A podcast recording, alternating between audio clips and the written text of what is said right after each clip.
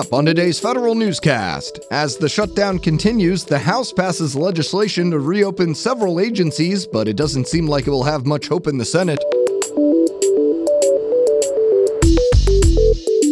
Should Congress be paid during a shutdown? One of its members says absolutely not.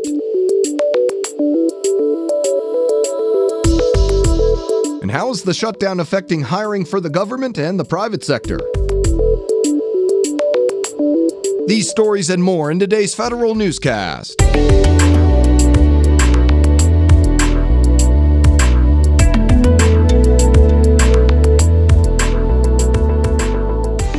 Welcome to today's episode of the Federal Newscast. I'm your host, Eric White. The House again passes the Financial Services and General Government Appropriations Bill to reopen the Treasury Department, IRS, Office of Personnel Management, General Services Administration, and other agencies. It also grants back pay to federal employees impacted by the partial shutdown and includes a 1.9% pay raise for civilian workers. The Senate has indicated, though, it will not pass any omnibus not supported by President Trump. The House passed six appropriations bills as a package last week, but it's trying to pass each one again separately now that the Senate indicated it wouldn't pass an omnibus the president didn't support. Plans to issue tax refunds starting January 28th have not quite trickled down. An IRS employee tells Federal News Network he has not yet received word from the agency about an updated contingency plan for the filing season now underway. The agency furloughed 88% of its workforce since the shutdown started. A filing season shutdown plan from last year called for exempting more than 43% of employees. At least one member of Congress wants to freeze pay for lawmakers when there's a government shutdown. Utah Republican John Curtis introduces the No Work, No Pay Act. The bill would authorize congressional payroll administrators to dock pay for members of Congress for as long as the government shutdown continues. The bill has no co sponsors yet, but other members of Congress have separately announced they will not take a paycheck while federal employees are furloughed or working without pay during the shutdown. A federal employee union issues its second legal challenge to the government shutdown. The National Treasury Employees Union is seeking injunctive relief for the impacts of the government shutdown on federal employees. NTEU argues the Anti Deficiency Act violates the Appropriations Clause of the Constitution, and even if the act is legal, Office of Management and Budget guidance exempting certain employees from the furlough is inconsistent with the law. The union filed its complaint in the U.S. District Court for the District of Columbia. The Agriculture Department has come up with a solution to keep funding the Supplemental Nutrition Assistance Program, or SNAP, during the shutdown. Under the last continuing resolution, the agency can pay out February SNAP benefits until January 20th.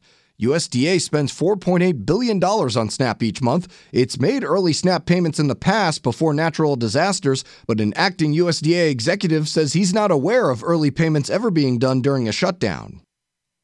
Organizers of conferences and events aimed at federal employees and contractors are being forced to postpone the gatherings. The Association of Government Accountants, Affirm, and AFCEA's Washington, D.C. chapter all had to find new dates and, in some cases, new venues. The Science and Technology Directorate at DHS also had to push back its cyber innovation event until later this year.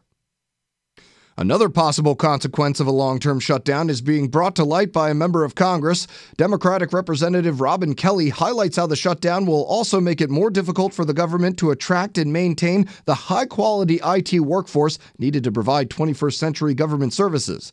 Kelly says it's already hard enough to attract IT talent to government work since it can't really compete on the salary front, and the shutdown withholding paychecks is not going to improve that.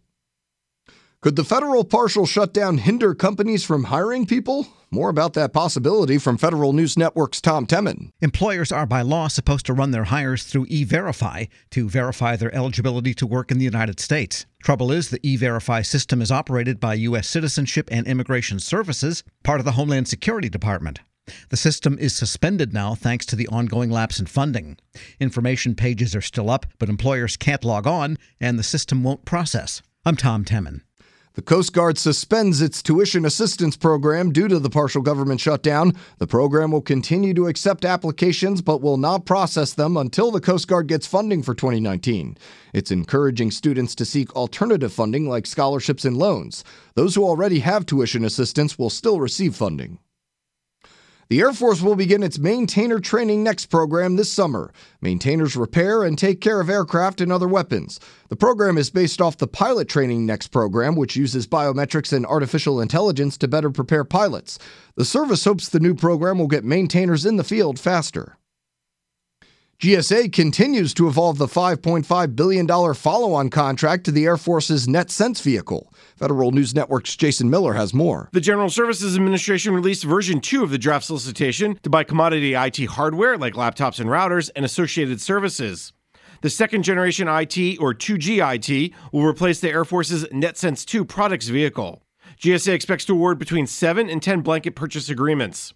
The agency estimates its customers will spend as much as $1.1 billion a year on this five year BPA. Comments on the draft RFP are due January 11th, and GSA will hold a second industry day in March. I'm Jason Miller. And the Pentagon kicks off a new talent exchange with private industry, aiming to boost the experience of its acquisition workforce.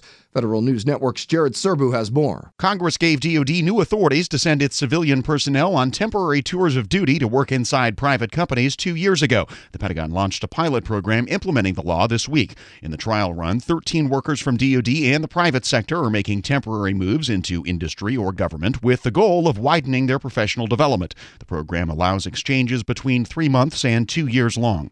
Jared Serbu, Federal News Network. You can find more information about these stories at federalnewsnetwork.com. Search Federal Newscast. Subscribe to the Federal Newscast on Podcast One or Apple Podcasts, and follow us on Twitter. Our handle is at Federal Newscast.